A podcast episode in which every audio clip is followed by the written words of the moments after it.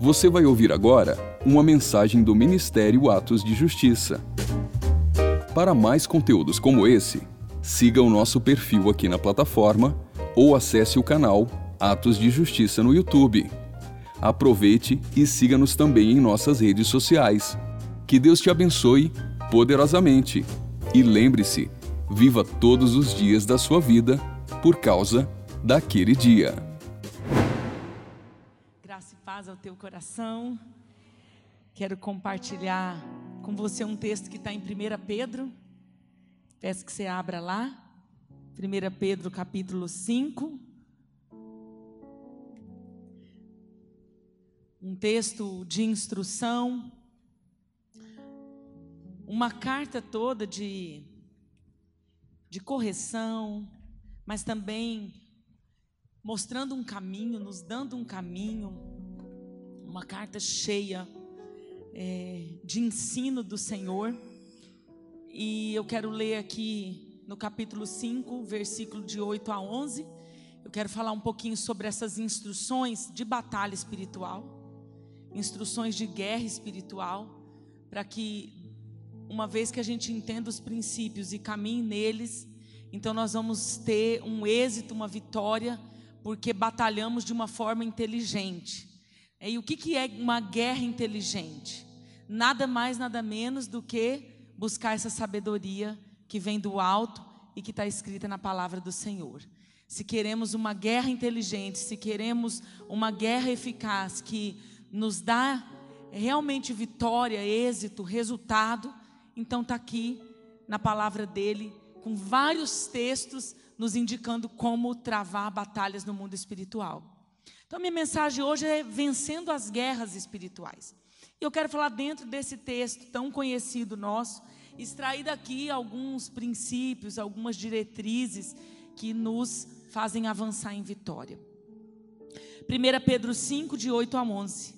Sede sóbrios, vigiai, porque o diabo, vosso adversário, anda em derredor, bramando como leão, buscando a quem possa tragar, a qual resistir firmes na fé, sabendo que as mesmas aflições se cumprem em vossos irmãos no mundo, e o Deus de toda graça, que em Cristo Jesus nos chamou à sua eterna glória, depois de havermos padecido um pouco, Ele mesmo vos aperfeiçoe, confirme, fortifique e estabeleça.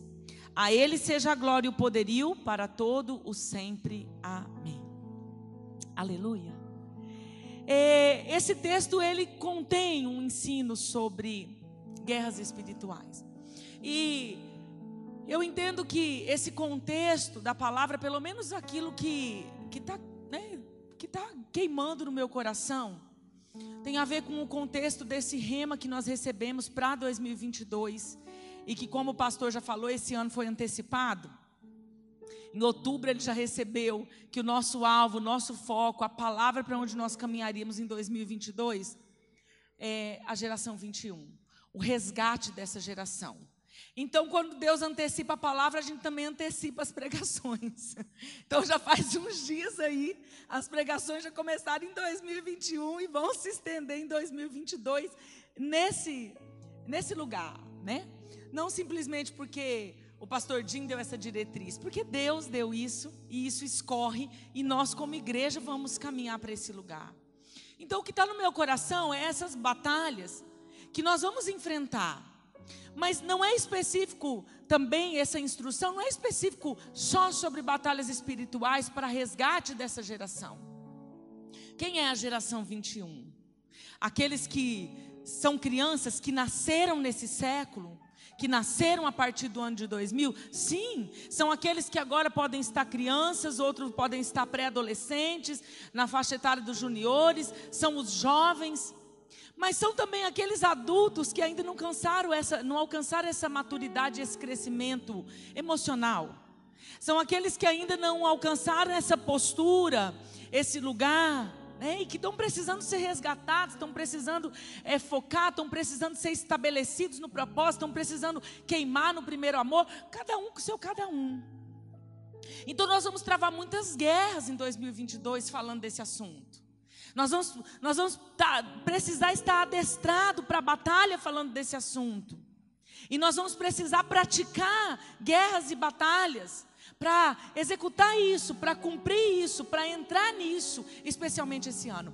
Mas as suas guerras podem não ser só pelo jovem, vai ser prioridade. Nesse ministério, nessa casa, essa palavra, essa ação, essas atitudes vão ser prioridade no próximo ano. Mas junto com isso também nós temos tantas outras guerras. Tem casais que, para resgatar a geração 21, primeiro precisa guerrear pelo seu casamento. Primeiro precisa guerrear né, pelo próprio relacionamento. Talvez uma área específica, talvez a sexualidade, talvez o diálogo, talvez alguma coisa que não está bem, talvez o casamento todo que está balançado. Porque para que eu resgate a geração, a próxima geração, a família precisa estar estruturada. Então, às vezes, a minha guerra, antes de ser pelo meu filho, pela minha filha, vai ser por mim e pelo meu esposo. Em outros lugares, talvez outras famílias estão travando uma guerra por um parente, por um parente próximo, por um vínculo, né? Ah, os pais, um irmão que está fora, que está afastado. E que há tempo eu tenho orado, e que há tempo eu tenho buscado, e que há tempo eu tenho clamado, e não estou vendo, e eu quero esse resgate, eu estou vendo as coisas se cumprirem, eu estou vendo Jesus se aproximar, e as coisas estão ali do mesmo jeito. Talvez a batalha de outros é para restaurar o casamento de um, de um querido, de um amado, é para tirar alguém de um vício. Nós falamos aqui, o pastor testemunhou aqui, profecias, trabalhos que se iniciaram esse ano, já apontando essa palavra de Deus para esse ano com o Ney. Precisaremos travar batalhas para tirar essas crianças de lá. Então, sejam coletivamente, ou seja, você individualmente, ou seja, você na sua casa, no seu vínculo, guerras pelo seu trabalho, lutas que você estejam, eh, esteja passando e que você precisa travar por alguma questão profissional, por uma empresa, também. Então, batalha, você vai ter a sua. Nós vamos ter algumas coletivas que vão ser comum a todos nós para esse ano. E você vai ter algumas que vai ser da sua casa, da sua família. Porém, a instrução bíblica para isso é a mesma. Então eu quero começar contextualizando um pouquinho né, sem, sem entrar só aqui para falar um pouquinho do contexto dessa primeira carta de Pedro. Pedro, ele, eu vou falar aqui do versículo 5, ele está terminando a carta, ele já está pregando para os líderes, ele já está já tá ali finalizando, aí ele dá ali três ou quatro versículos de instruções gerais, que daí já pega todo mundo, já é para todo mundo. Mas a carta, ele vai começar trazendo algo que me chama atenção. Ele, ele vai dar um monte de instruções, porque essa carta ela, ela é poderosa em muitos ensinos. Essa carta vai falar de santidade, ser de santo como eu sou santo. Essa carta vai falar de honra, honra ao rei, honra ao líder, honra à autoridade. Essa carta vai falar de submissão, servos se submetendo aos seus senhores, então liderados aos seus líderes, esposa ao seu marido, cada um na sua esfera vai nos ensinar submissão. Essa carta vai falar de humildade. Essa carta vai falar de confiança, porque quando ele fala de ansiedade, ele está nos ensinando confiança. Para vencer a ansiedade, eu preciso mudar o meu nível de confiança em Deus. Então ele tem vários ensinos e várias instruções, mas me chama a atenção que ele começa é, me lembrando, ele começa aqui ativando uma memória do crente. Qual memória? Ele começa dizendo assim: olha, é, bendito seja o Deus, lá no capítulo 1, versículo 3, o Deus e Pai de nosso Senhor Jesus Cristo, que segundo a sua grande misericórdia nos gerou de novo para uma viva esperança. Pela ressurreição de Cristo Jesus dentre os mortos, Ele vai me lembrar para o que eu fui gerado. Ele vai me lembrar que eu e você, nós somos gerados em Jesus Cristo, não simplesmente para as coisas desse mundo. Então ele começa me fazendo olhar para as coisas do alto. Ele começa dizendo assim, lá no versículo 4: Você foi gerado para uma herança incorruptível. Você foi gerado para uma herança incontaminável. Você foi gerado é, para um lugar é, que está guardado no céu para você, onde não murcha onde não se corrói. Então ele começa ativando uma memória no crente, olha para a eternidade. Por quê? Quando você vai ver tudo que ele ensina, todos os assuntos que Pedro aborda nessa carta. Você vai falar por que, que ele começa te focando para o céu? Porque é só olhando para o alto que eu consigo vencer as minhas guerras aqui e passar os meus processos aqui e me permanecer e, e sustentar-me firme no Senhor, olhando para o alvo. Então ele vai começar antes de começar a explicar, dizer: olha, presta atenção, a tua vida aqui é como peregrino. Não com essas palavras, mas é isso que ele está dizendo. A tua vida aqui é de passagem, aqui é um treinamento. Tem um lugar onde todas essas coisas vão cessar. Tem um lugar onde nada vai se corromper. Tem um lugar onde a herança é verdadeira. Tem um lugar onde as coisas não vão murchar. Então ele vai dizer: olha, olha para esse foco. Querido, quem, quem trava guerras espirituais precisa travar olhando para a eternidade. Quem trava guerras espirituais, ele não pode olhar simplesmente o resultado do físico. O resultado, o fim de todas as coisas não é aqui. Ainda que no final dessas lutas que eu trave, eu tenha uma vitória que manifeste na minha casa, na minha família, na minha igreja, ou por quem eu esteja guerreando, glória a Deus por isso. Mas o final não é isso. Quando nós travamos uma batalha pela geração 21, o final não é meu, ver meus filhos cumprindo o propósito profissional, ou o casamento, ou ainda o, o ministério. Não, o final de tudo é contemplá-los na eternidade, ao lado do Rei da Glória para todos sempre. Quando eu travo a batalha pela geração 21, não é simplesmente que eu resgate, que eu lute, que eu guerrei como igreja por crianças que vão sair do vício, que vão sair do álcool, que vão sair das drogas e que vão aqui ser ministros, homens e mulheres de Deus, pastores, missionários. Não, é quando eu olho, quando eu travo batalhas, é que isso, eles partirão com Jesus naquele dia que eles forem chamados, eles terão um destino eterno, eles terão um propósito eterno ao lado do Rei eles serão literalmente transportados das trevas para a maravilhosa luz e habitarão para todos sempre com Jesus. Então Pedro está dizendo: tira o olho só da terra. Por quê? Senão a gente vai se perder. Porque senão a gente vai desanimar. Tira o olho só das coisas aqui. Olha para uma herança. Então, qualquer nível de batalha que você for travar, entenda isso. Olhe para o alvo, além da terra além do nosso tempo de habitação aqui. Muito bem. Então essa carta vai nos trazer essa memória e depois ele vai entrar nesses ensinos: santidade, honra, submissão, humildade, confiança. Meu Deus, quanta riqueza!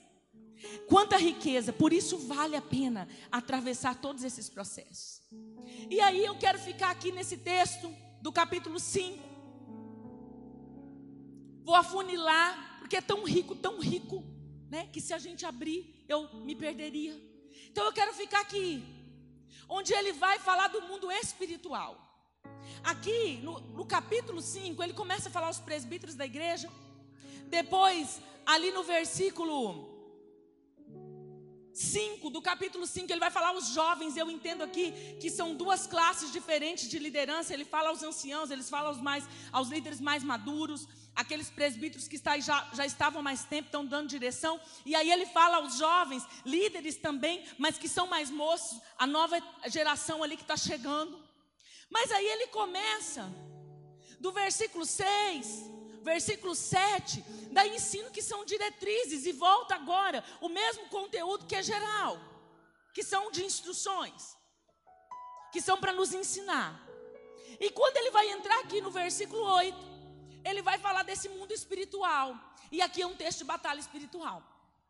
Aqui é um texto onde nós aprendemos como travar guerras espirituais, seja qual for a sua, seja a nossa coletiva para esse ano, seja a sua da sua casa, seja a do seu momento, a da estação que você está vivendo, mas as instruções são as mesmas. E aí a primeira coisa que ele diz aqui: sede sóbrios e vigiai. Aqui, ponto. Nós vamos parar para o primeiro ponto. Sede sóbrios e vigiai. Por que, que ele começa assim? Eu entendo. Porque, queridos, nós temos um grande problema na batalha espiritual. Nós temos um grande problema que eu sou cansativa até em instruir, sou repetitiva em instruir sobre isso, que é o desequilíbrio em relação ao assunto de batalha espiritual. Nós cristãos para ter uma vida espiritual saudável, uma vida de crente, uma vida saudável, nós precisamos achar um ponto de equilíbrio em tudo. Nós precisamos achar um ponto de equilíbrio nos textos. Nós precisamos achar um ponto de, de equilíbrio na, na, na experiência. Então, quando se fala de guerra espiritual, aqui eu vejo já um problema de desequilíbrio. E aí ele vai nos alertar: ser sóbrios e vigilantes. E o que, que significa isso? Sóbrio aqui é sereno de espírito. Sóbrio aqui é moderado, controlado, equilibrado. Seja equilibrado, seja sóbrio, tem autocontrole. Só que ele vai falar de batalha espiritual. Então, nesse, nesse texto aqui, ser sóbrio e vigilante é dentro desse ensino que ele vai começar aqui. Vigilante, esteja atento, seja cauteloso, fica ligado. Um sinal de alerta. Então, sede sóbrio, equilibrado, moderado, controlado e ao mesmo tempo ligado. Não dá uma de bobo. Vigia, sinal de alerta, radar. Gente, aqui precisa de um ponto de equilíbrio.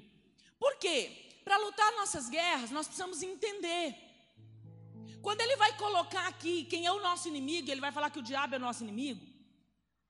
Ele vai aqui é, explorar o que? O mundo espiritual. Só que para travar essas batalhas, eu preciso sempre entender que a, a guerra é no mundo espiritual, mas que eu estou lidando com dois mundos. Hebreus vai falar o quê? Que existem dois mundos, o físico e o espiritual.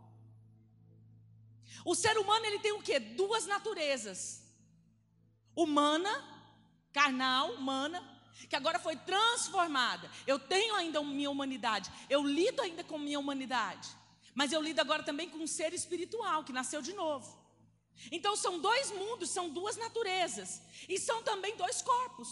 Porque enquanto eu não morri e for glorificada, eu tenho o corpo físico corrompido que está vai, vai, vai estar em decadência até que eu receba o corpo de glória.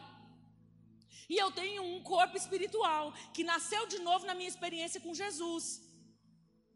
Por isso que às vezes eu vou, é, na maioria das vezes, né, nós vamos crescendo aos poucos, vamos aprendendo a ouvir, vamos aprendendo a ver no espírito. Os meus sentidos espirituais, eles vão sendo acrescentados, eles vão sendo desenvolvidos. Então, eu preciso ter vigilância e moderação em que sentido? Nesse sentido. Eu estou lidando com dois mundos, o físico e o espiritual. Eu tenho duas naturezas, eu tenho dois corpos. E aí, tá, pastor, e qual que é o problema disso? O problema é o desequilíbrio. Por quê? Tem um grupo que vem para esse extremo, desequilibrado. Qual extremo? Cético. Aí ele crê no mundo físico, mas não crê no espiritual. É, é, um, é um grupo cético. É, até diz que crê. Não, eu creio. Porque como que ele vai falar que o diabo não existe se a Bíblia fala que existe, né? Então fica feio. Aí ele até fala, não, eu acredito, mas ele se comporta como se não cresce. Ele se comporta como se ele desprezasse a ação no mundo espiritual. Então ele não crê. No intelecto, ele fala, pode ser que ele fale, pode ser que o seu intelecto né, tenha ali alguma informação, mas ele reage e se comporta como se não cresce. Esse grupo aqui, ele vive um estado de negação, é como se ele negasse a existência do mundo espiritual. E quando ele nega a existência do mundo espiritual, ele nega o que acontece no mundo espiritual. Ele nega a movimentação do mundo espiritual. Tem uma negação. Ele nega hostes, poderes, potestades, principados. E ele nem gosta muito desses assuntos. Ele até tolera. Porque está na igreja de crente, às vezes está numa igreja que conversa isso, né? Para não ficar muito feio. Ele não, não discorda, não fala nada. Mas não é um assunto que ele gosta. Nós não somos obrigados a gostar de todos os assuntos da Bíblia igualmente. Mas nós não podemos negar. Nós não podemos ser desinstruídos. Então esse grupo que desequilibra para cá, eles não eles eles negam o mundo espiritual, ou por não conhecerem, porque não tiveram experiências com esse mundo paralelo, ou porque é, não tem informação suficiente bíblica, ou porque simplesmente não creem mesmo. Talvez pelo que foi passado, talvez pela religião, talvez pelo ensino que recebeu. Tem um monte de, de porquês. É, tem outros que conhecem, mas é, até creem, mas negam é, por motivo de medo. E a gente sabe que o medo, em qualquer circunstância, ele paralisa a pessoa. Na verdade, o medo pode, pode, pode ir a dois extremos. Ou a pessoa sai fugindo, sem rumo, correndo sem saber para onde, ou a pessoa paralisa. O medo pode ir a dois extremos. Então, esse grupo cético acaba sendo paralisado pelo medo, fica sem ação no mundo espiritual. Então, eles perecem diante das guerras, por causa disso. Aí fica difícil falar de batalha espiritual ou de ajudar que essa pessoa tenha é, batalhas espirituais com êxito, se eu estou paralisado, se eu não creio, se eu pereço, eu vou perecer. Ah, pastor, eu não quero saber desse assunto. Querido, sinto muito. Desde que você se alistou no exército de Jesus, você se alistou para uma batalha. Querendo ou não, você está em guerra. Querendo ou não, você vive numa guerra. Quando você recebeu Jesus como Senhor e Salvador e começou a limpar a sua vida, ali você já começou uma guerra, porque para santificação nós vivemos guerra. Para nos limpar, para nos santificar, nós vivemos guerra. Para adorar, principalmente no início, nós guerreamos para ter vida de intimidade, para viver em autoridade, é preciso guerra. Então você se alistou no exército de Jesus, você está em guerra. Mas qual que é o problema desse grupo cético? Eles são vencidos sem nem saber que estavam em combate. Eles têm derrotas sem nem se dar conta que estavam combatendo, mas estão. Porque não depende de você. Alistou-se no exército de Jesus, você está em guerra. O inferno é teu inimigo, o diabo é teu inimigo, ele te mira, ele vai te procurar. Então esse grupo, ele é atingido e não percebe nem de onde vem a seta. Esse é o problema. Ele é, é enfraquecido, é ferido e não sabe nem porquê. Ele é machucado, ele é ferido no mundo espiritual e não sabe nem o motivo, sabe nem de onde vem a bala. Esse grupo aqui tem um sintoma. Na maioria das vezes, eles gostam muito de jejum, não. Ah, até sabe que jejum é prática bíblica, né? Mas eles gostam muito não. Ah, hoje não deu, semana que vem também não deu, mês que vem também não deu, e daqui a pouco eu passei o ano. Às vezes tem uma convocação na igreja, eu faço para não ficar feio, ou porque o PG, o líder colocou, e nananã, tem que prestar conta. Mas na verdade, na verdade, ele não gosta muito de jejum, não. Ele nem entende bem, se for consultar lá no interior, o que que jejum está resolvendo o que na minha vida. Por quê? Se ele soubesse de fato a essência disso, ele se esforçaria para jejuar. Deus não gosta muito de jejum, não. Ele não gosta também de oração cumprida, não. Sim. Não, com esse grupo aqui, vê orar muito, não. Aí ele já vai te dizer assim: tem a ordem e decência. Tudo é com ordem e decência. Né? Se passar um pouquinho da oração, porque a chapa esquentou, ah, ó, relógio. Passou do horário. Então, assim, oração é para comer, cinco minutos para dormir, perdoa todos os meus pecados, o Senhor sabe todas as coisas, em nome de Jesus, amém. Sim, não é? Peca no varejo, mas na hora de confessar é rapidinho. Em nome de Jesus, amém. O Senhor sabe de tudo. Oh, quem disse que ele não sabe? Por que, que na hora de pedir se apresenta pedido por pedido? Na hora de confessar é tudo generalizado. Então aqui não pode estender muito, culto cumprido, palavra cumprida, muita oração. Esse grupo aqui não gosta muito, não. Muito bem. Mas ele diz ser de sóbrios e vigi. Então eu tenho que ter um equilíbrio. Esse que é a minha encrenca. A gente tem um problema com o equilíbrio. Aí vai o outro grupo e pende para cá. Aí não é cético. Mas aí desequilibra para cá e vira místico. Aí guerreia. Oh, gosto de guerra. Mas vira tudo místico. Por quê?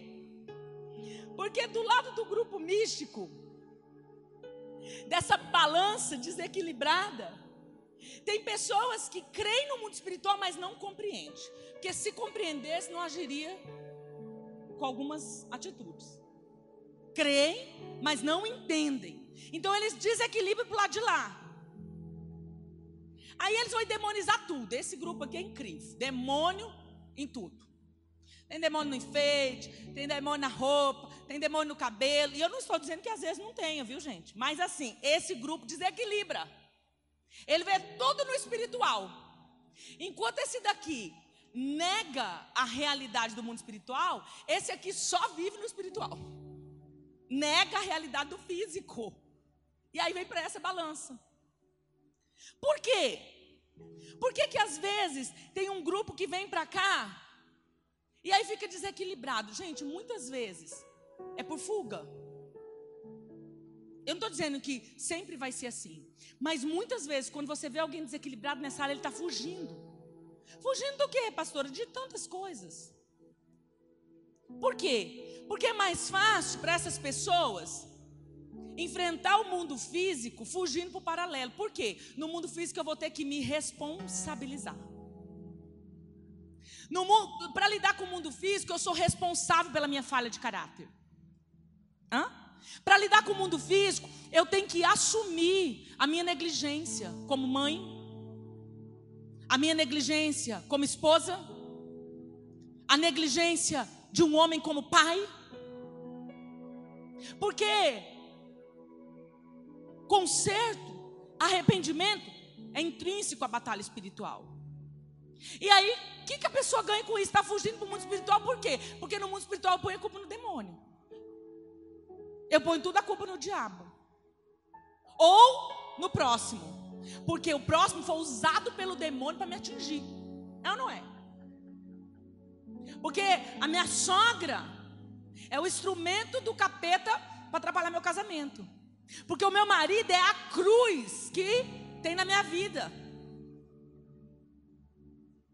Porque o irmão A, B ou C é a pedra de tropeço, é o usado do Satanás, é um instrumento de Satanás. Então eu vou ou falar que o próprio diabo veio, ou que as pessoas vieram em nome do diabo. Que quando ele não vem, ele manda o secretário. Afinal, é assim que esse grupo entende. Então a solução encontrada é o que? Fugir. Por quê? É mais fácil fugir do que enfrentar dores. É mais fácil fugir do que consertar. É mais fácil fugir do que entender que para ser livre de algumas prisões eu tenho que renunciar ao pecado. É mais fácil fugir do que entender, do que aceitar e do que corrigir a minha negligência dentro de casa. Então, eu vou espiritualizar. Esse grupo aqui, se fosse criança, eles iam lá para o país da maravilha. Não tem o país das maravilhas? Não é só Alice que vai para lá, não. Tem um monte de crente que vai. Aí é só no espiritual. Se ele fosse criança, ele podia ser o Bob pegando aquela bicicletinha. Sumia. Porque ele se isola nesse mundo paralelo e vai espiritualizar o que ele tem que mudar. Ele se isola nesse mundo paralelo e vai é, espiritualizar o que ele precisa fazer, o que é a atitude dele de mudança, de transformação. Ele vai espiritualizar a falta de caráter. Ele vai espiritualizar o pecado, ele vai espiritualizar o egoísmo, ele vai espiritualizar o orgulho. Ah, o orgulho, meu Deus. Se eu fosse falar de espiritualizar o orgulho aqui, nós ia ficar só aqui. Só que eu estou só na introdução, então eu tenho que correr. Então é mais fácil transferir para o diabo do que negar-me a mim mesmo e tomar minha cruz todo dia para travar minhas guerras. Porque esse grupo aqui, gente, ele tem problema no coração, não. Você chama ele para orar? Ha! Aqui é o povo de oração. Aqui é o povo de monte, viu? Eu não estou dizendo que é para você parar de ir no monte, não. Eu estou dizendo que é para você equilibrar, tá? Não distorce minha mensagem. Mas esse grupo aqui, é da batalha é da guerra, é da espada, é da oração. Chama para o jejum, está pronto. Chama para o monstro, está pronto. Chama para pegar a espada, está pronto. Mas desequilibra. Aí só vem para cá. Qual que é o problema? Eu não tenho problema de jejuar.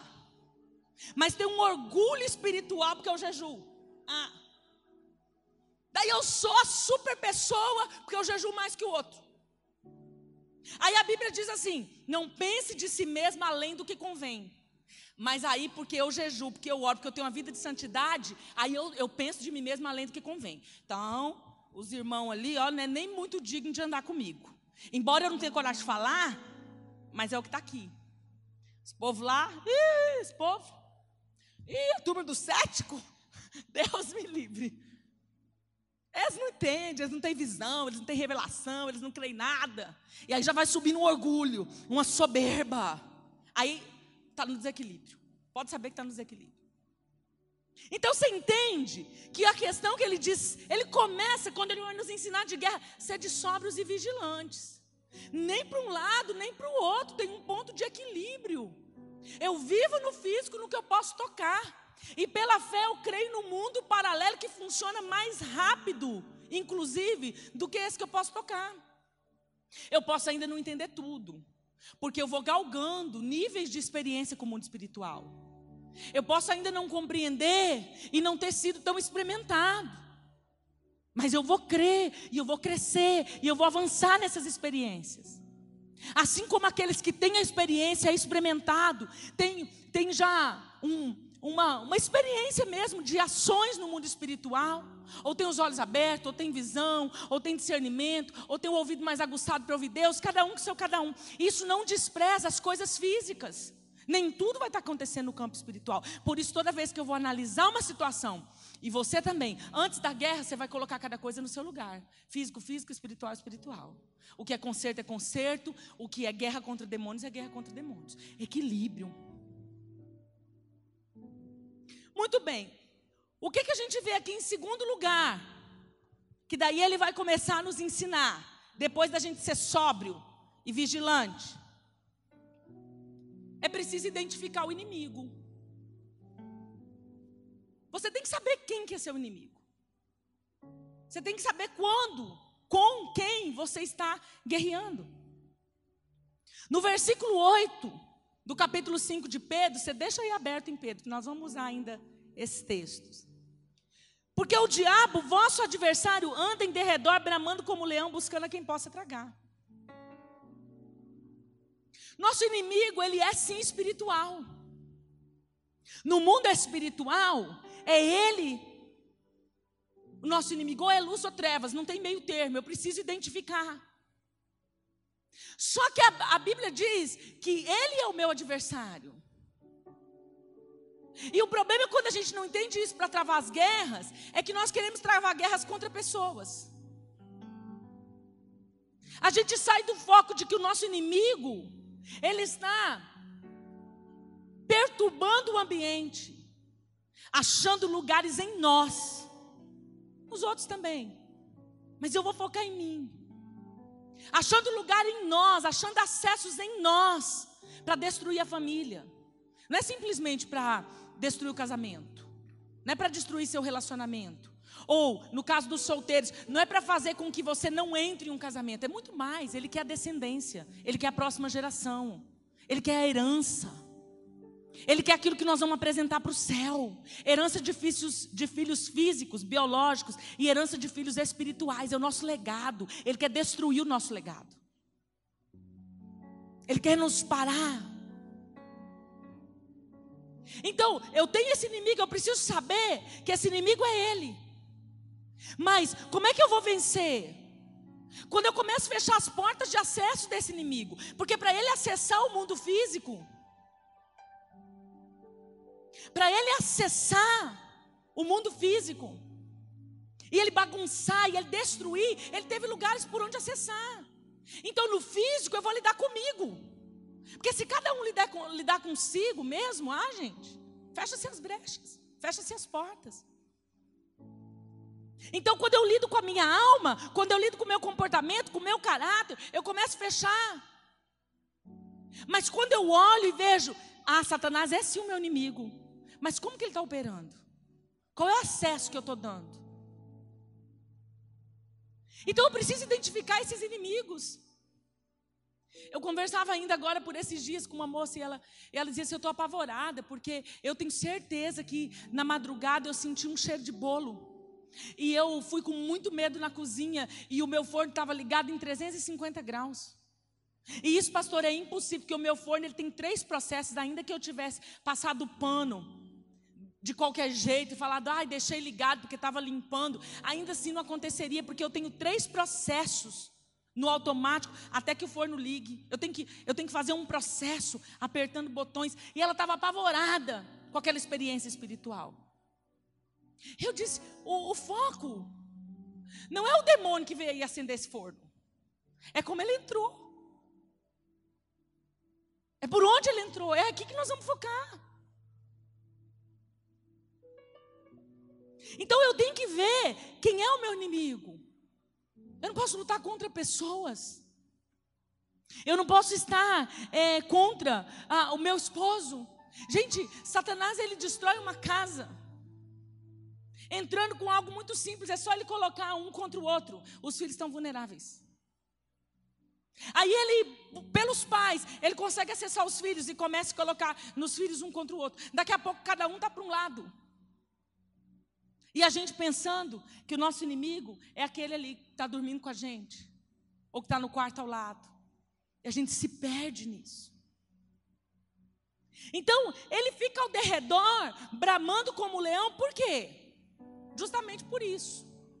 Ao derredor, bramando como leão, buscando desestruturar. Ele quer primeiro vulnerabilizar a vítima. Ele quer primeiro tornar a, a vítima um alvo fácil que ele não consegue atacar de qualquer jeito. O crente tem proteção. Então ele vai primeiro ter uma estratégia de guerra. Se você olhar para o reino animal, a gente consegue analisar esse texto. Olha o comportamento do leão. Aqui não é o rugido de Jesus como leão. Aqui ele usa o reino animal para dar um exemplo de como o nosso inimigo age.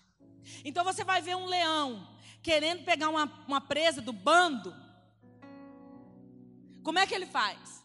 Ele vem rugir em volta. Ele começa ao derredor, ele vai rugindo, aquele rugido, aquele rugido. O que, que ele quer? Amedrontar. Então o medo vai trazer duas reações. Ou aquela presa vai sair correndo sem rumo, perdido, não sei para onde eu vou. Ou ela vai paralisar, sem ação nenhuma. Mas o rugir tem a intenção o quê? Primeiro de espantar. Porque longe do bando é mais fácil ou não? Hã? Quando ele começa a rugir, ele quer tirar os filhos da família. Quando ele começa a rugir, ele quer prender uma criança no quarto de isolamento. Ele quer levar a criança para o fantástico mundo de Bob. Porque ali ele começa a colocar mentalidades, ali ele começa a produzir histórias, ali ele começa a dar ideias. Quando ele começa a rugir com a confusão, por exemplo, ele quer tirar os filhos da mesa. Ele quer tirar os filhos da comunhão. Ele quer tirar os filhos do sofá, da sala, ele quer tirar os filhos do diálogo. Sabe aquela confusão que chega num ponto que é um nível de ansiedade ou estresse tão grande que ninguém tem mais paciência com ninguém? Um fala A, o outro responde. Ah! E aí daqui a pouco, ah, eu não vou falar não, porque tudo que eu falo aqui dá confusão. Quantas vezes eu já pensei isso? Ai, vou ficar quieta. Porque eu abri minha boca e já estou errada. Tá difícil aqui essa semana, hein? Por quê? Porque ele produzindo a confusão, ele separa. Ele quer os pais longe dos filhos. Ele quer os pais longe do diálogo. Ele quer os pais negligenciando o cuidado. Ele quer o marido longe da mulher. Ah, não conto mais nada, não, porque toda vez que eu conto dá uma briga. Então ele está rugindo, ele está rugindo. Primeiro ele está só rugindo, rugindo, rugindo, bramando. Ele está buscando quem que ele pode tragar, que família que ele vai tragar, que descendência que ele vai matar, que legado seu que ele vai tomar, filhos físicos e espirituais. Ele está rugindo para separar o crente do bando. Ele está rugindo para gerar contenda, para gerar inimizade para gerar confusão entre líder e liderado, entre companheiro, entre colegas, entre amigos, irmãos, companheiros de oração, companheiros do mesmo grupo, do mesmo PG, ou do mesmo ministério, ou da mesma equipe de louvor. Aplica como você quiser. Ele está rugindo, bramando como leão, buscando quem que eu vou tragar. Porque ele não olha só aquela separação, nem só aquela confusão. Ele olha o legado que ele vai te roubar. Ele olha a herança que você não vai mais deixar. Esse é o roubo. A próxima geração. Física e espiritual. Então ele vai rugir. E aí, nesse rugido, que são essas confusões, que são esses traumas, que são essas brigas, que são essas situações que eu tenho dificuldade. Eu geralmente o ser humano tem pouca habilidade, só tem, só tem um, uma pessoa que vai ter habilidade para gerenciar esses conflitos, é no tempo da maturidade. Por isso nós falamos de paz. Por isso nós precisamos de gente madura, por isso nós precisamos de crescimento. Porque os maduros é que vão conseguir gerenciar o conflito. Os maduros é que vão conseguir olhar para o foco eterno, como Pedro nos lembrou aqui no início da carta, olhar para o alvo, olhar para o foco eterno e dizer: peraí, não é assim não, você não vai me roubar assim tão fácil, não. Peraí. Os maduros vão, vão ver o outro falando aquela palavra, sabe, irada, sem sabedoria, aquela palavra jogada. E aí o maduro vai dizer: peraí, tá nervoso Olha o espírito de ira querendo entrar. Não, olha o espírito de confusão. Olha a mágoa querendo pegar meu coração. Então, é no momento que a gente amadurece que nós vamos discernir o nosso verdadeiro inimigo, rugindo, o rugido dele. Ah, queridos, em nome de Jesus eu quero profetizar. Quero profetizar que nós ficaremos tão aptos tão aptos que quando ele rugir, os teus ouvidos espirituais já vai ouvir o rugido. Nem a confusão chegou, mas o rugido da confusão em volta, você já vai discernir e você vai se posicionar e vai dizer aqui não, você não vai entrar. Em nome de Jesus, Pai. Nos dá, Senhor, nos dá ouvidos aguçados, discernimento de espírito, para ouvir quando o leão quando ele se passa pelo nosso inimigo em forma de leão, o rugido dele, nós já vamos ouvir, vamos nos posicionar. Amém? Você recebe? Então, esse, esse rugido quer amedrontar, ele quer te tirar do grupo, ele quer lançar discórdia, ele quer é, colocar as pessoas, seja a mulher do marido, seja os filhos dos pais, num lugar de isolamento, e aí ele começa a achar lugar e enfraquece vínculos. Quando ele quebra vínculos, tem uma vulnerabilidade. Não tem diálogo. Quando o vínculo está quebrado, não tem diálogo. Quando não tem diálogo, ah, gente, a cabeça pensando e processando, com mais ele jogando setinha, realmente é oficina. Porque tem pessoas que ali no decorrer de uma semana, com o vínculo quebrado, ele pensa tanta coisa e não é nada daquilo. Tanta história e não é nada daquilo. Quando vão sentar, seja marido e mulher, seja pais e filhos, seja irmãos, seja nós pastores, em qualquer área que a gente aplicar. Quando a gente vai sentar, meu Deus, eu pensei isso. Pensei que aquela atitude do pastor Marcos tinha sido assim, tinha sido por isso. Gente, já pensei tanta coisa e não era nada disso. Ele estava com um negócio lá na casa dele, era uma situação lá na família dele. Por isso que ele não estava tão bem aquele dia, por isso que ele estava calado, por isso que ele estava triste. Mas quando ele consegue romper o vínculo, a gente não conversa. E aí o diálogo, quando ele é, ele é cessado, ah, queridos. Então ele vai rugindo, esses rugidos dele, vai separar, vai promover a separação, a quebra de vínculo.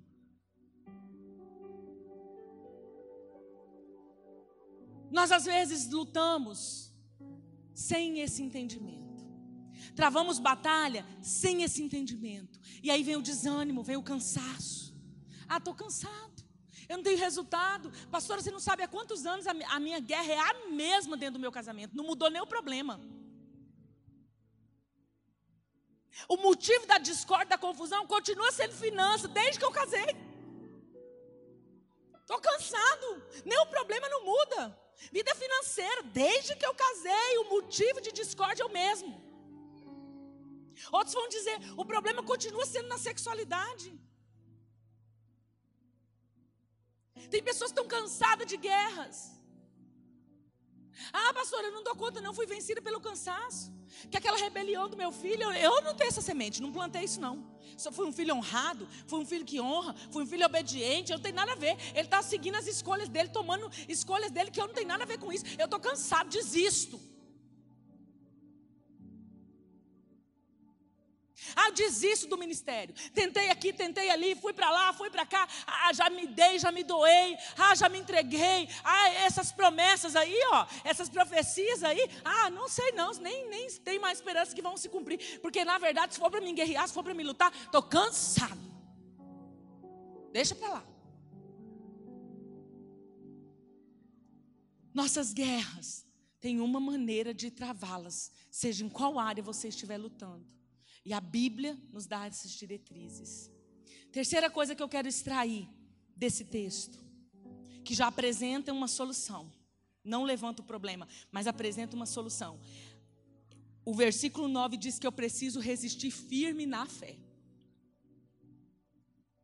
Olha o que diz. Leia aí comigo.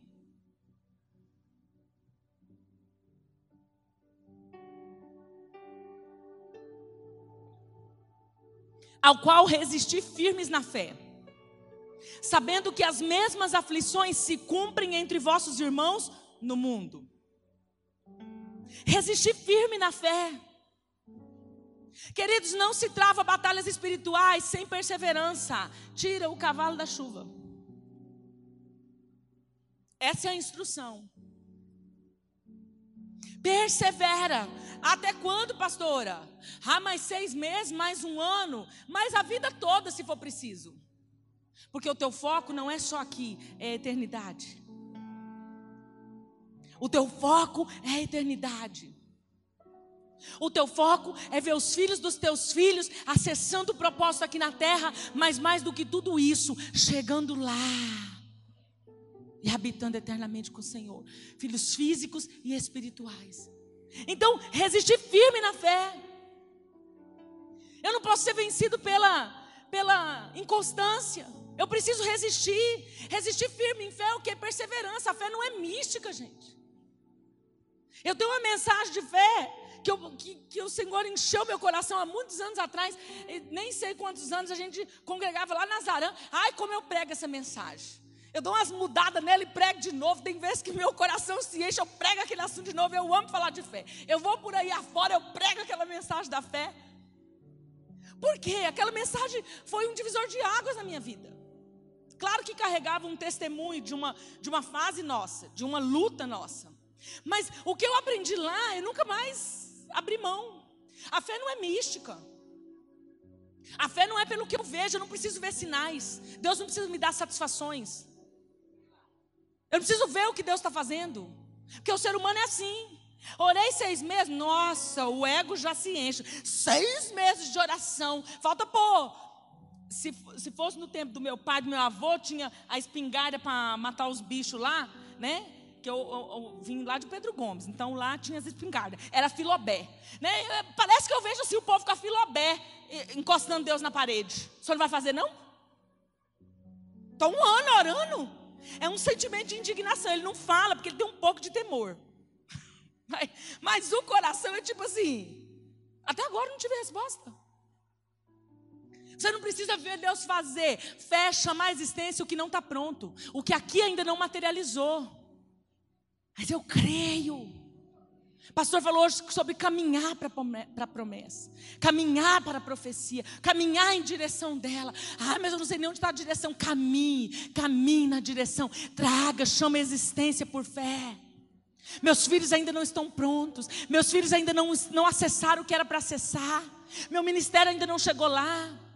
As pessoas que eu evangelizei ainda não estão produzindo fruto, mas eu continuo lançando, eu continuo plantando, eu vou avançando firme, eu vou semeando. Ai, um dia aqui, outro ali, eu vou orando, eu vou cantando, eu vou adorando, eu vou seguindo. Ai, eu vou firme, porque eu chamo pela fé, eu não preciso ver, eu preciso crer. Quem crê não vive pelo que vê. A fé não é mística.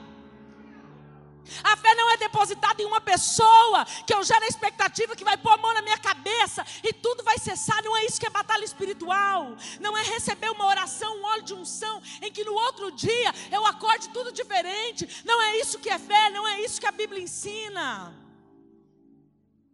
A fé não é mística.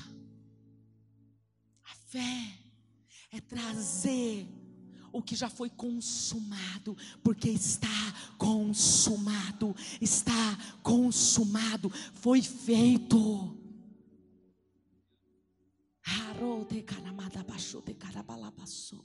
Foi feito um sacrifício só que valeu e vai valer por todas as gerações. Eu preciso então trazer aquilo que está consumado aquilo que já foi estabelecido, aquilo que já foi alcançado e não foi por você, porque você não seria capaz, muito menos eu, nós não conseguiríamos, mas eu preciso crer e chamar a existência de um lugar que já está pronto.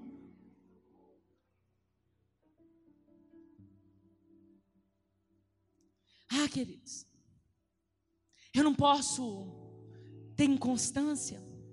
Você sabe que lá em Tiago, se você quiser abrir, mas lá diz assim: vou falar por cima.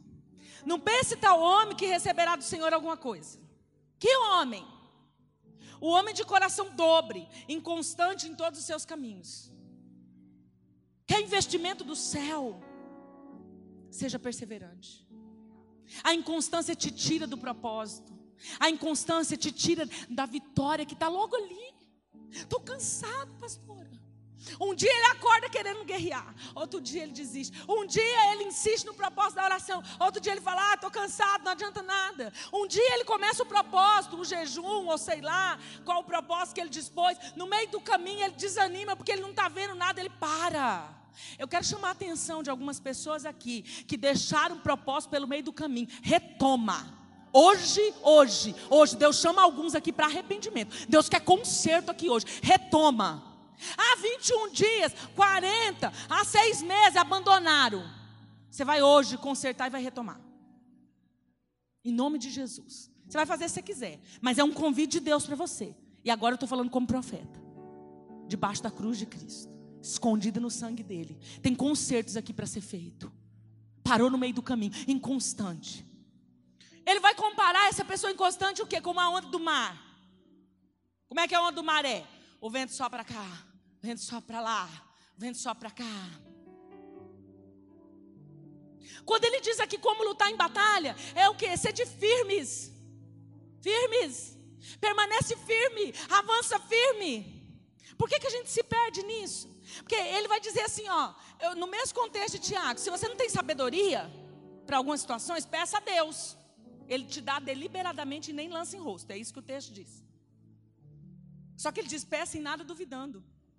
Então, o que oscila é porque ele duvida. Então, por isso que no contexto que ele vai falar de inconstância, ele levanta a fé. A pessoa inconstância, inconstante, ela tem sua fé questionada por Deus. A fé dela é questionada. Porque não tem isso, uma hora crê, outra hora não crê. De repente Jesus é poderoso. Na, na pandemia, Deus já não é tão poderoso assim. Na hora que morre um, ah, Deus já não é tão poderoso assim. Na hora da enfermidade, é, não sei não se eu tenho fé para isso.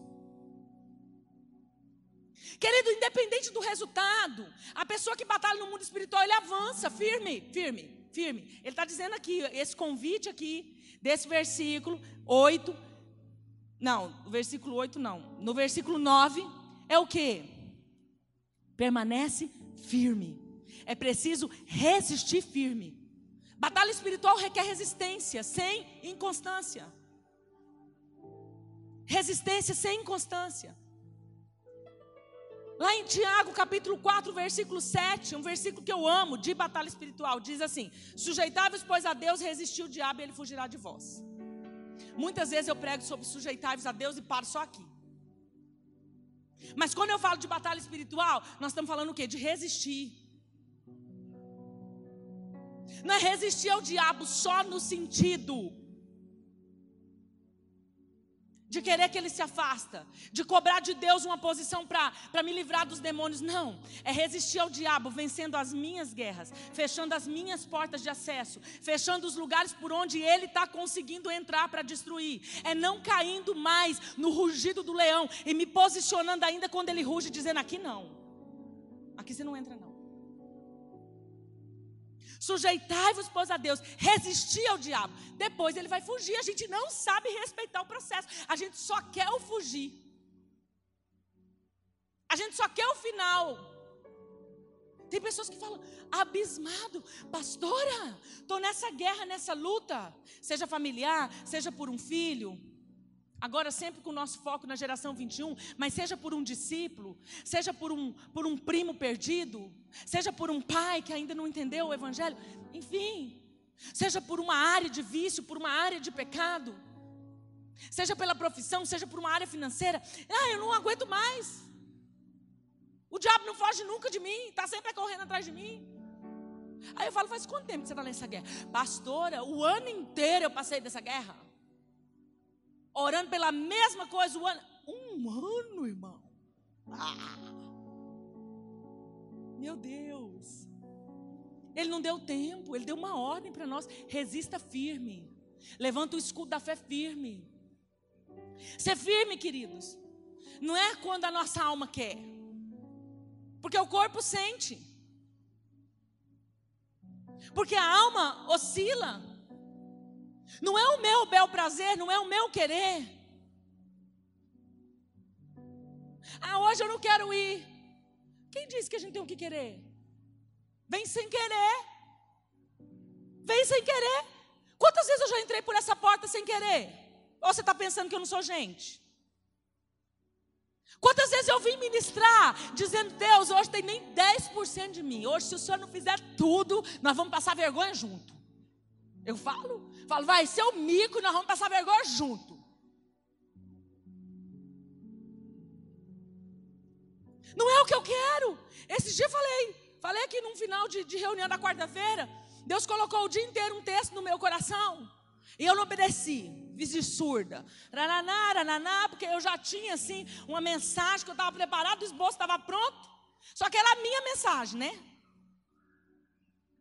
Aí eu lá, ah, certo é domingo, talvez o pastor vai me chamar para pregar um domingo, nananá, nananá, e o texto vinha, o texto vinha, o texto vinha.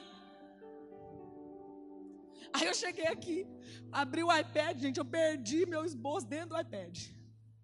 E eu estou aqui cumprimentando a igreja e estou passando. E cadê, gente, a mensagem? E foi me dando um negócio por dentro. E eu estou firme, falando com a igreja, nananã, cumprimentando e orando, e procurando e procurando. Falei, gente, perdi o esboço dentro do negócio. Deus falou, é o texto que eu falei. Aí eu tive que abrir e pregar sem esboço. Coisa que eu não tenho muito perfil. Falei, meu Deus do céu, hoje é o dia do mico que nós vamos pagar junto. Então, tem vezes, não é o seu querer. Não é sempre, não é o seu querer. Não é quando você quer. Ah, eu lidero, mas hoje eu não quero. Você continua sendo líder sem querer. Eu estou cansado. Você continua tendo a responsabilidade. Seu corpo está padecendo. Resiste firme. Vai fala assim: hoje eu preciso daquele renovo, Senhor. Derrama um unção, porque hoje meu corpo está um trapo. Quantas vezes eu vim sem querer, eu vim cansada da luta, da guerra, eu vim decepcionada, eu vim frustrada com um resultado que não chega, com uma situação familiar que bagunçou. Ah, gente, quantas?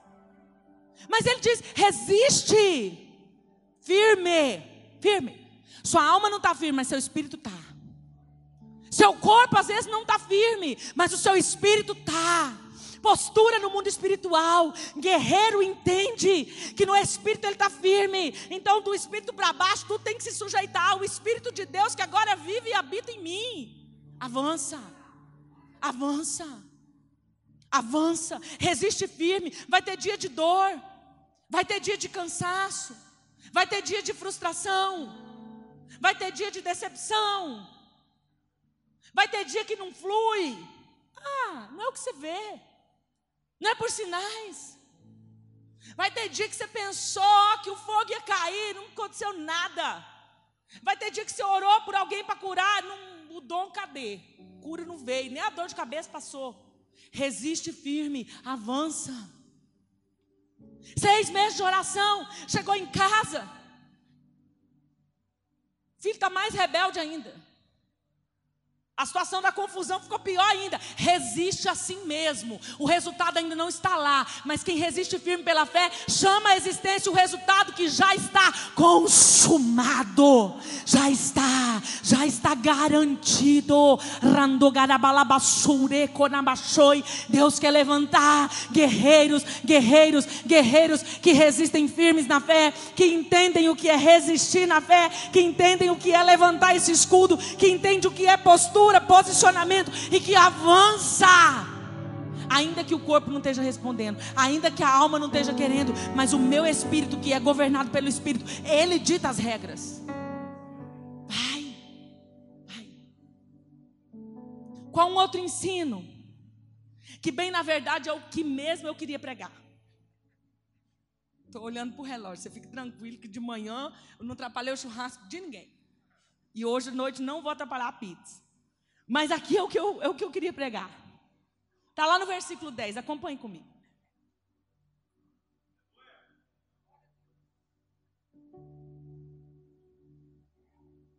E o Deus de toda graça, que em Cristo Jesus nos chamou à sua eterna glória, depois de havermos padecido um pouco, Ele mesmo vos aperfeiçoe, confirme, fortifique e estabeleça posição de guerra, batalha espiritual. O que, que, tem isso a ver, pastora? O Deus de toda a graça, toda, toda a graça, toda a graça, toda a graça. Ele tem graça para tudo, para te fazer avançar, para te estabelecer, para te confirmar, para te fortalecer, para que você alcance, para que a próxima geração seja alcançada para que os nossos filhos vivam o propósito familiar, ministerial, profissional, para que a igreja avance, para que os ministérios cresçam. Ele tem graça para tudo, é o Deus de toda graça. Esse que te chamou a eterna glória. Ai, Pedro foca sempre a eternidade.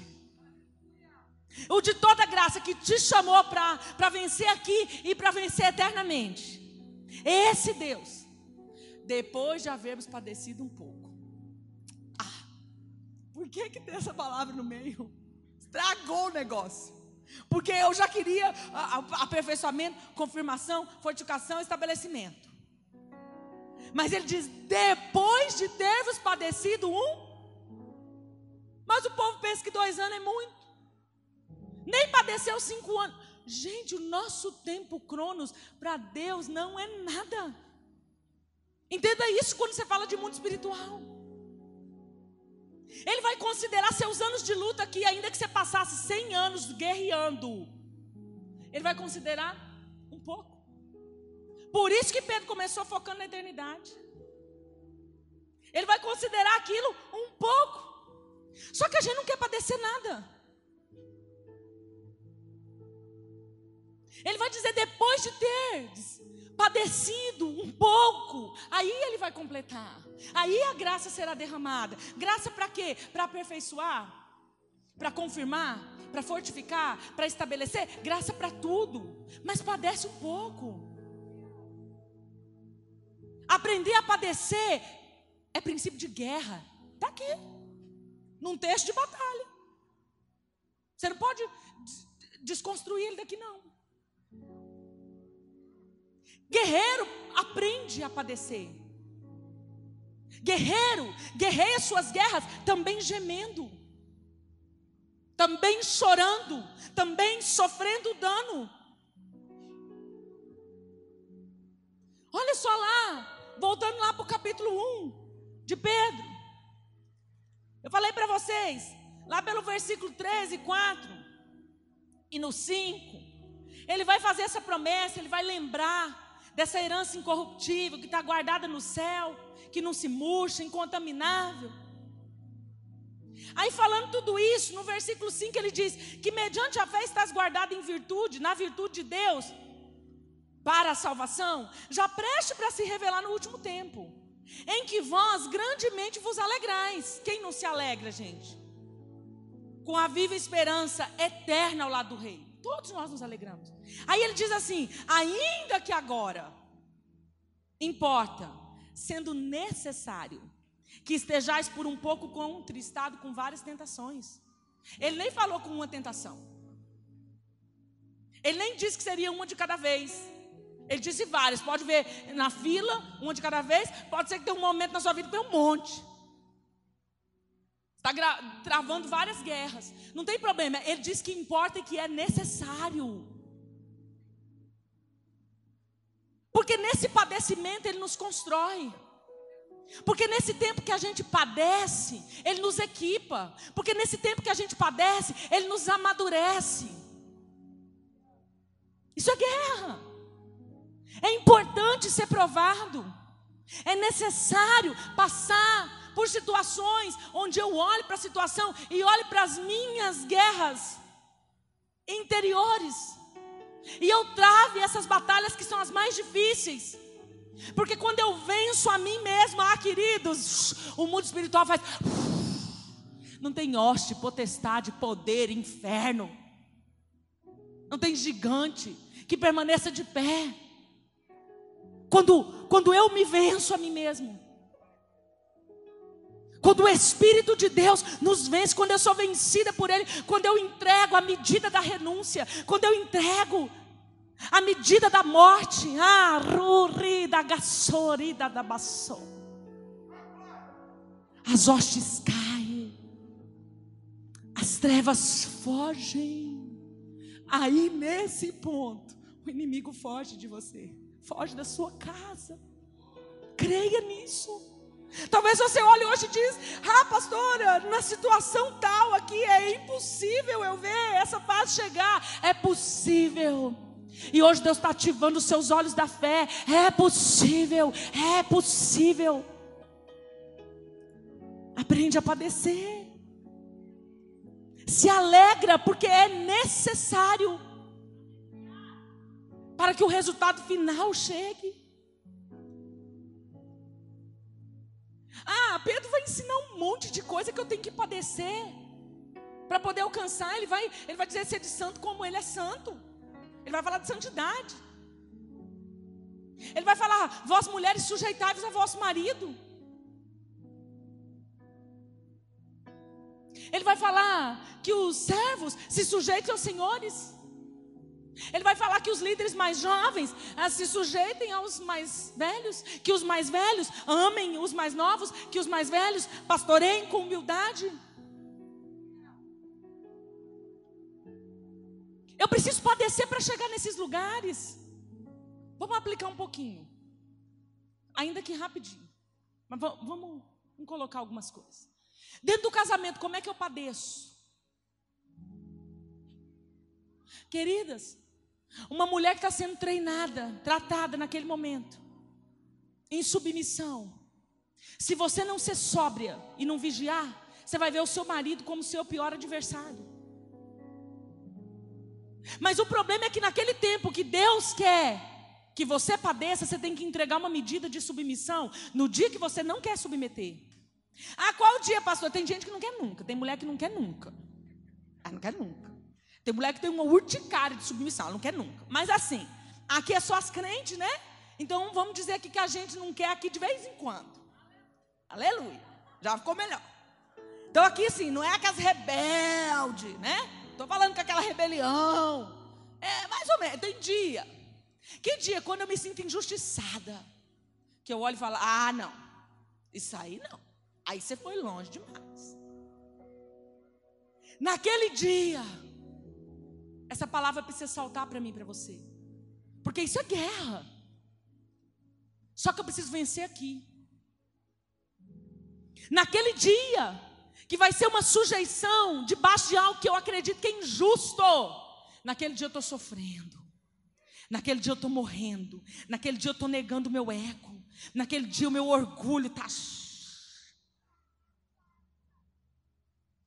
Essa é a maior guerra. Quando eu travo essa guerra aqui, gente, ah, não tem rugido de leão que amedronte. Ele é que sai fugido. Ele fala: aqui não resolveu, nesse bando aqui, meu rugido não resolveu nada. Quando eu estou guerreando para o meu casamento, por exemplo, no caso o homem, ele vence aquele autoritarismo dentro dele, como? Sem exigir a recompensa. Sirva mais um pouco. Exerce o sacerdócio em amor mais um pouco. Daqui a pouco vão reconhecer tua autoridade.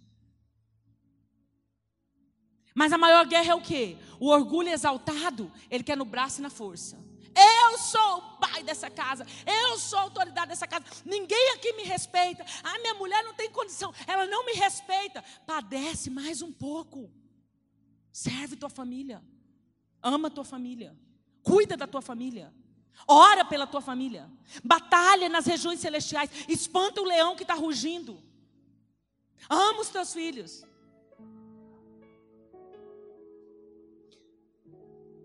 Com autoritarismo, com a força do teu braço, não vai adiantar.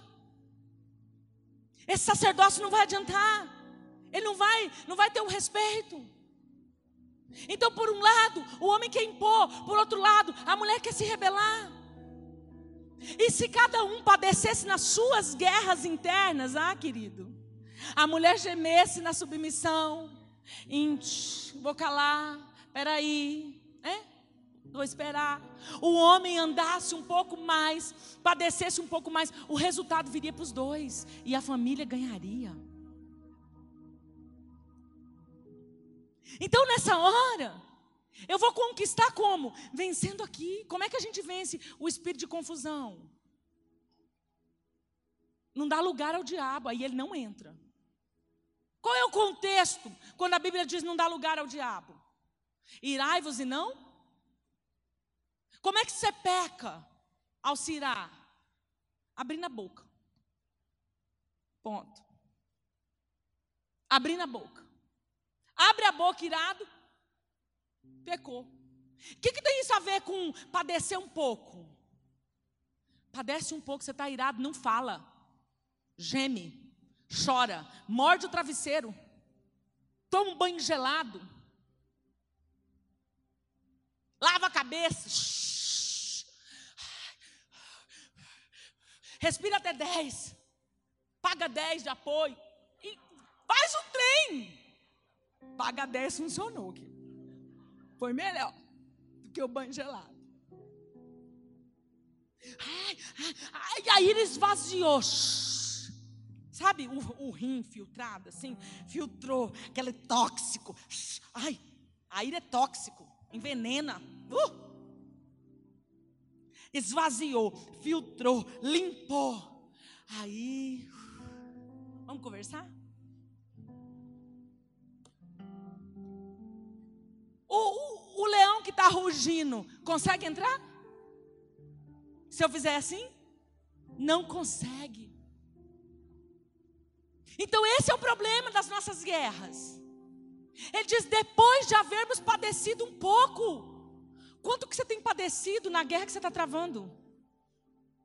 Porque a, a turma desequilibrada mística, ha, eu guerreio, eu mando fogo, eu uso tudo. Ha, ha, ha. E olha que eu gosto disso, hein, gente? Mas aí o desequilibrado aqui, não vence aqui. Esse aqui, ele é cego, que ele nem vê, e nem enxerga. Vence você. Vence você. Vence as suas guerras. Como que eu vou vencer? Esse espírito de confusão, a palavra branda. Porque a palavra irada, ela suscita, a, palavra grosseira, ela suscita a ira. Como é que eu combato? A palavra branda. Ah, lá, lá, lá. Peraí. Volta, volta, volta, volta. Vamos dar uma chance aqui. Faz de conta que não existia essa palavra. Fala de novo com outro tom. Como é que eu venço? Padecendo nas minhas guerras. Como é que eu venço guerras com meus filhos? Por exemplo, pais que negligenciam o cuidado. Ele precisa vencer o egoísmo para ele ganhar os filhos. Porque sabe qual a principal raiz que me impede de cuidar como mãe? Ou um homem como pai? Ou os dois juntos como casal? É o egoísmo. O egoísmo faz com que eu olhe as minhas prioridades. Eu sempre estou me sentindo injustiçado. Eu sempre estou sentindo que, ah, eu sou a maior prejudicada. Eu trabalho mais, eu durmo mais tarde, eu acordo mais cedo. É um senso de justiça própria, um egoísmo que me impede de cuidar. Estou cansado. Quando eu venço o egoísmo, eu troco as prioridades. Aí, a hora que eu, que eu troco as prioridades, o meu legado passa a ser prioridade, porque o meu foco é eterno, não é aqui, não é aqui. Então, às vezes, eu troco sim o salão de beleza para cuidar. Querido, se você for fazer o que gosta o que você acha que tem direito, seus filhos crescem, vão, se escapam, estão bem longe do bando, e quando você vai se dar conta, o mal já está um estrago grande. Aí o preço é maior para o resgate. Se você não tiver filho e está aqui, uau, que grande oportunidade. Se você tem os filhos pequenos e está ouvindo isso, está bem melhor do que nós que temos filhos grandes. Quanto mais tempo demoramos para dar essa resposta, mais caro fica. E aí mais a gente precisa padecer, só que a gente não quer padecer nem um pouco. Quem dirá muito. Então é melhor começar antes. Eu preciso vencer a mim mesmo. Se eu quero cuidar do casamento, porque para cuidar dos filhos eu tenho que cuidar do casamento. Se eu quero cuidar da casa, da família, o homem do seu jeito, a mulher do seu jeito, eu preciso vencer o egoísmo, porque o egoísmo me faz olhar para mim. O egoísmo me faz estabelecer as minhas prioridades. O egoísmo ele me faz querer que as coisas sejam do meu jeito. Tem que acontecer, mas não é só importante acontecer, tem que acontecer do meu jeito. Não aconteceu do meu jeito, já era. Bagunçou tudo. Confusão entrou.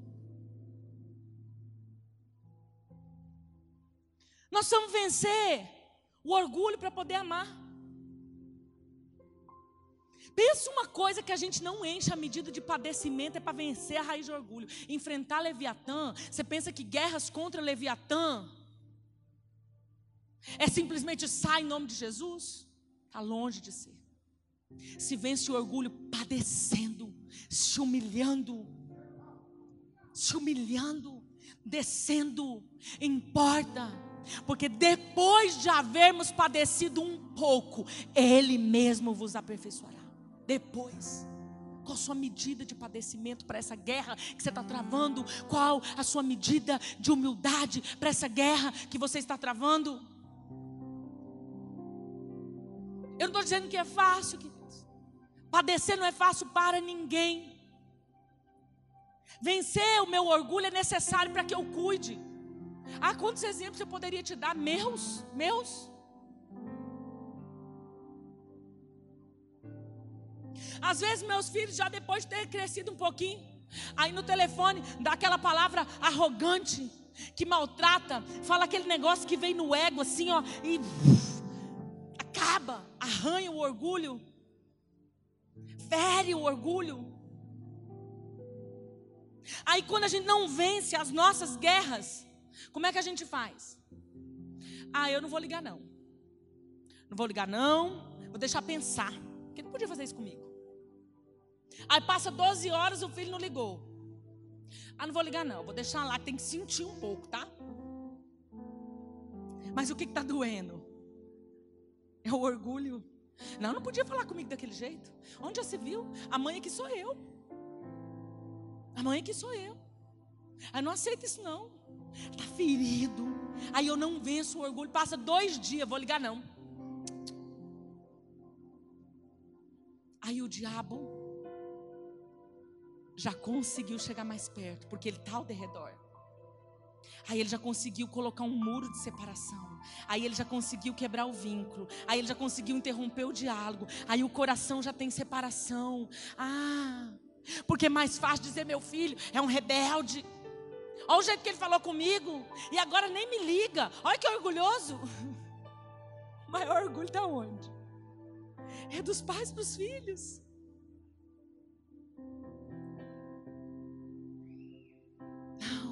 Eu vou descer, eu vou padecer.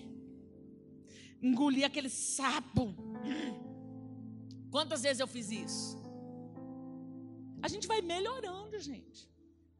Mas quando a gente está no começo desse tempo de padecer, a gente pega o telefone e fala assim: Alô, e aí? né? Mas pelo menos eu já liguei. Né? Já avancei. E aí? Aí daqui a pouco, né, evolui, mudo de processo, amadureço um pouco. Oi. Então aquela hora estava nervosa, né?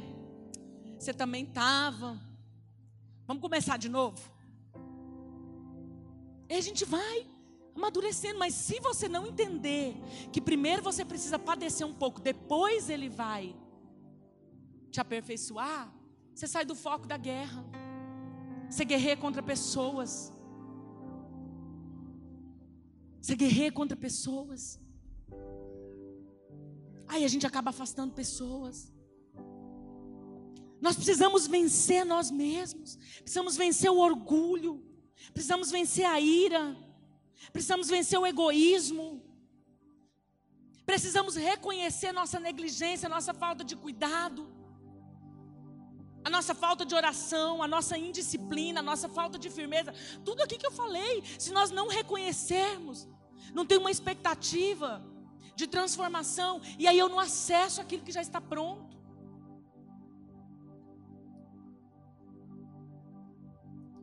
Queridos, para que a gente deixe legados físicos e espirituais, nós vamos precisar aprender a padecer.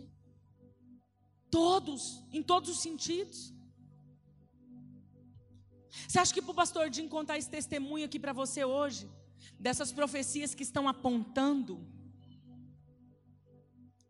dessas profecias que estão né, tendo luz de esperança, de cumprimento, você acha que para ele contar isso hoje, o tanto que ele já não tem padecido até aqui? Para viver hoje, em 2021, algumas coisas que foram faladas em 2007, talvez até antes, ou em 2008, não tem um ponto de padecimento. Ele padece com nós. Ele reclama pouco, mas ele padece com a gente. Ele tem que ter paciência na paternidade para que a gente avance. Ele tem paciência com os nossos erros. Ele tem paciência com o nosso piti. Ah, pastora, o grupo pastoral da Piti é mais disfarçado já. É tudo mais elegante, mais discreto. Ele tem paciência com algum momento de inconstância, ele padece. Ele tem que vencer o orgulho, ele tem que vencer o egoísmo. Meu Deus, a pastora Ana, se não, se não, se não tivesse alcançado medidas de vencer o egoísmo, imagina, eu imagino que quando ela casou, ela nunca pensou em ministério. Pelo a parte que eu conheço da história dela. Ser pastora, largar tudo, abandonar tudo, os projetos, sonhos, sei lá, tantas coisas, viagens, ah, para acompanhar o pastor Dinho. Ela tem que padecer. Para hoje ter aqui uma equipe de, de mulheres que se distribuem em PGs, que estão avançando, que estão resgatando filhos, que estão testemunhando maravilhas dos processos, ela tem que padecer depois de havermos padecido um pouco. As crianças que vão chegando, eu vou pedir que vão chegando e se assentando, que a mensagem não acabou, tá? Mais discreto possível, senta perto dos seus pais, que a mensagem não acabou. Então vão chegando, vão se aquietando, que a gente está caminhando para o final, mas não terminou. Padecer, queridos. Precisamos aprender a padecer. Como mães, como pais, como ministros. Precisamos padecer. Eu me lembro que no início, quando Deus me deu uma palavra, eu não, eu não tinha pretensão mais de liderar dentro da igreja local. Eu não tinha pretensão, por, por quê? Porque eu recebi uma palavra de Deus de direcionamento desse ministério que ia para vários lugares. Então eu pensava que Deus ia fazer assim: eu ia congregar numa igreja, ali eu ia, ia ser crente, e aí eu, Deus ia me chamar para os lugares e aquela igreja ia ser minha cobertura. Era assim que eu pensava. E um dia Deus falou: estou preparando sua liderança aqui.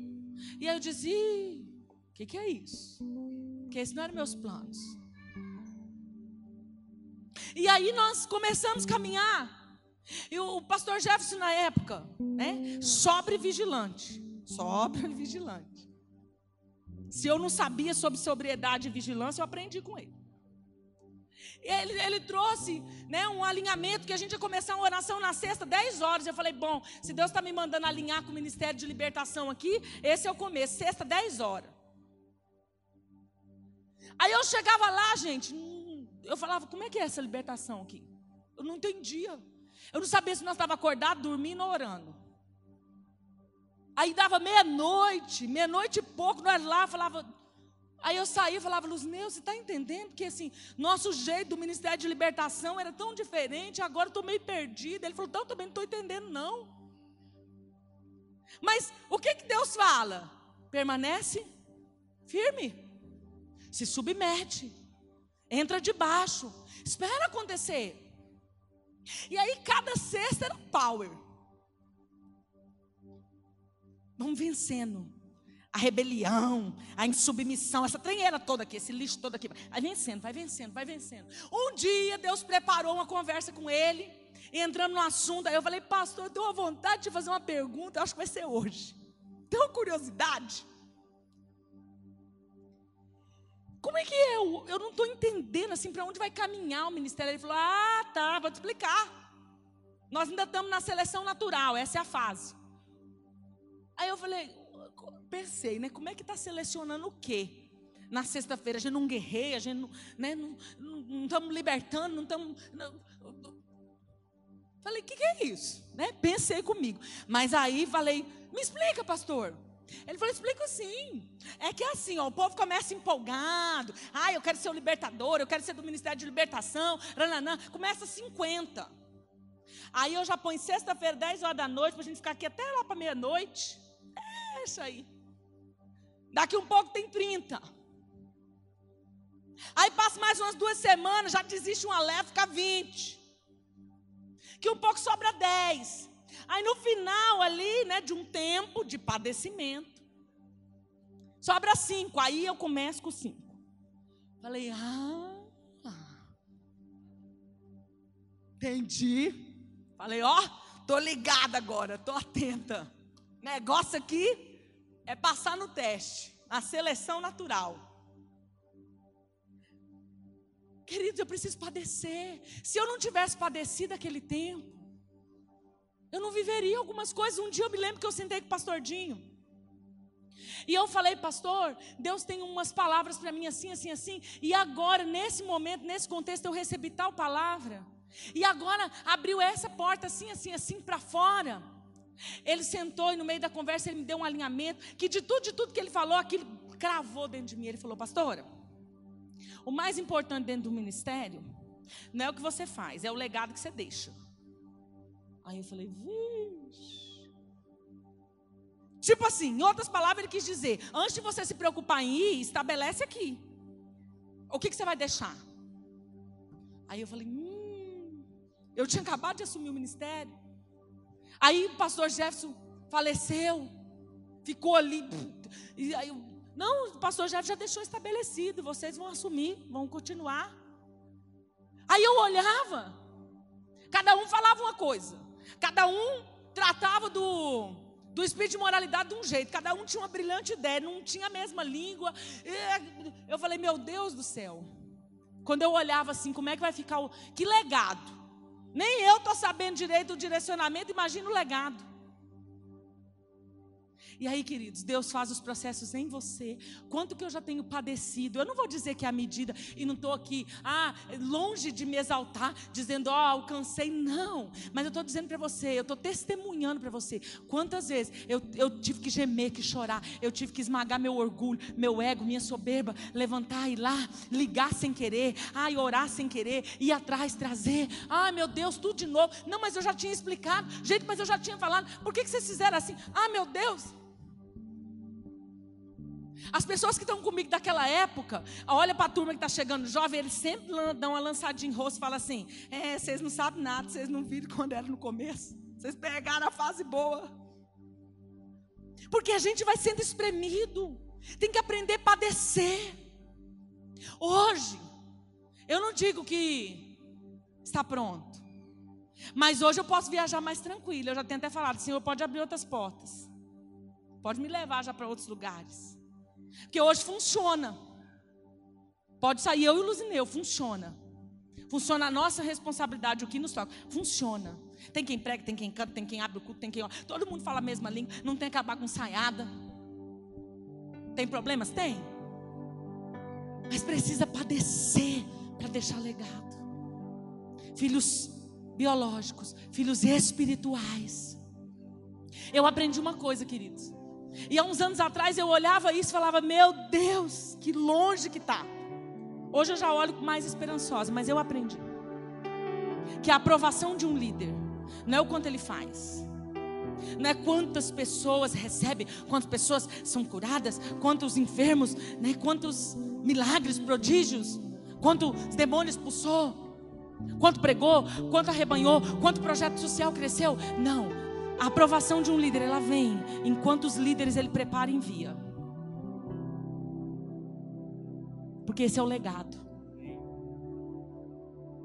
A aprovação de pais não vem enquanto eles acham que são bons. É a perspectiva da viva esperança nos netos. Que os filhos alcancem mais e os netos sejam melhores que os nossos filhos, porque os nossos filhos serão melhores pais do que nós. Esse é o lugar biológico e espiritual. Eu preciso ver essa perspectiva, eu preciso caminhar para ela, eu preciso me lançar nela, e para isso, ele diz: depois de havermos padecido um pouco, Ele mesmo, Ele mesmo, te aperfeiçoará, fortificará, Ele mesmo te fortalecerá, e Ele mesmo te estabelecerá. Como é que você tem guerreado as suas guerras? Como você tem travado as suas guerras? Dentre tudo que eu falei, firmeza, vigilância, sobriedade, ponto de equilíbrio, constância, perseverança. Dentro de tudo que eu falei, eu quero finalizar te perguntando algo. Você tem enchido a medida de padecimento para essa guerra que você está travando? Pensa aí, na estação que você vive. Como eu disse, nosso foco para 2022 é guerrear pela próxima geração, física e espiritual. Mas você tem as suas guerras. Seu casamento, um parente, o trabalho, finanças, seu ministério. Na estação que você vive, as guerras que você tem travado.